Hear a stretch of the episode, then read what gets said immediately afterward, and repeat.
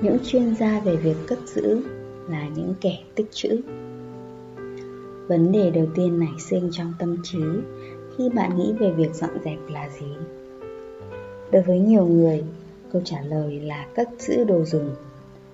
Khách hàng thường muốn tôi dạy họ cách cất giữ mọi thứ ở đâu cho hợp lý. Tôi có thể hiểu được mong muốn đó, nhưng đáng tiếc, đây không phải là vấn đề thực sự một cái bẫy vụng về nằm ngay trong thuật ngữ cất giữ. Những bài báo về việc sắp xếp, cất giữ những vật sở hữu và những dụng cụ cất giữ tiện lợi, nhan nhản, với những cụm từ nhàm chán nghe qua thì thật đơn giản.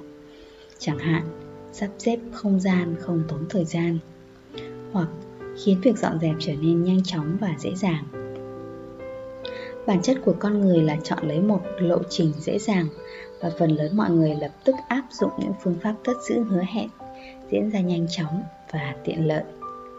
Tôi thừa nhận là có lúc tôi cũng từng mê mẩn với huyền thoại về việc cất giữ đó. Là fan cuồng của các tạp chí nội trợ từ thời còn học mẫu giáo, mỗi khi đọc một bài báo về việc cất dọn đồ đạc, tôi lại áp dụng mọi gợi ý ngay lập tức. Tôi làm những ngăn kéo bằng hộp đựng giấy lụa và đập lợn đất để mua những dụng cụ cất giữ xinh xắn và hợp mốt. Khi học trung học cơ sở, trên đường từ trường về nhà, tôi sẽ ghé vào một cửa hàng DIY hoặc lướt qua quầy báo tạp chí để xem những sản phẩm mới nhất. Khi học trung học, thậm chí tôi còn gọi điện thoại cho nhà sản xuất của những mặt hàng hấp dẫn nào đó và quấy rầy người lễ tân về chuyện những sản phẩm này được phát minh như thế nào.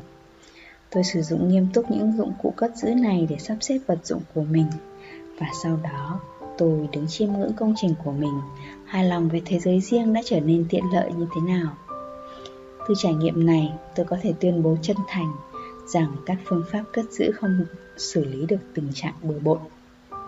Rốt cuộc, chúng chỉ là câu trả lời hời hợt mà thôi. Cuối cùng, điều mà tôi thấy là căn phòng của mình vẫn không gọn gàng, cho dù nó chứa đầy những giá đựng tạp chí, giá sách các ô chia cách trong ngăn kéo và những dụng cụ cất giữ đủ chủng loại khác nhau. Tôi băn khoăn, tại sao mình vẫn cảm thấy căn phòng bừa bộn cho dù mình đã cật lực sắp xếp và thu dọn. Đầy thất vọng, tôi nhìn những thứ đựng trong mỗi dụng cụ cất giữ và chợt phát giác ra một điều. Tôi không cần phần lớn những thứ đó. Mặc dù tôi nghĩ mình đang dọn dẹp, nhưng trên thực tế tôi chỉ lãng phí thời gian cho việc thu dọn mọi thứ ra khỏi tầm mắt che giấu những thứ mà tôi không cần, dưới một cái nắp đậy mà thôi. Việc cất dọn tạo ra sự ảo tưởng rằng tình trạng bừa bộn đã được giải quyết. Nhưng không sớm thì muộn, tất cả những dụng cụ cất giữ sẽ đầy chặt, căn phòng sẽ lại tràn ngập các đồ vật, và một phương pháp cất giữ dễ dàng, mới mẻ nào đó sẽ trở nên cần thiết, tạo ra một chu kỳ xoắn ốc tiêu cực. Do đó, việc dọn dẹp phải được bắt đầu bằng cách từ bỏ vật dụng chúng ta cần tự kiểm soát và cưỡng lại việc cất giữ đồ dùng cá nhân. Cho đến khi chúng ta thành thục kỹ năng xác định những gì mà chúng ta thực sự muốn và cần giữ lại.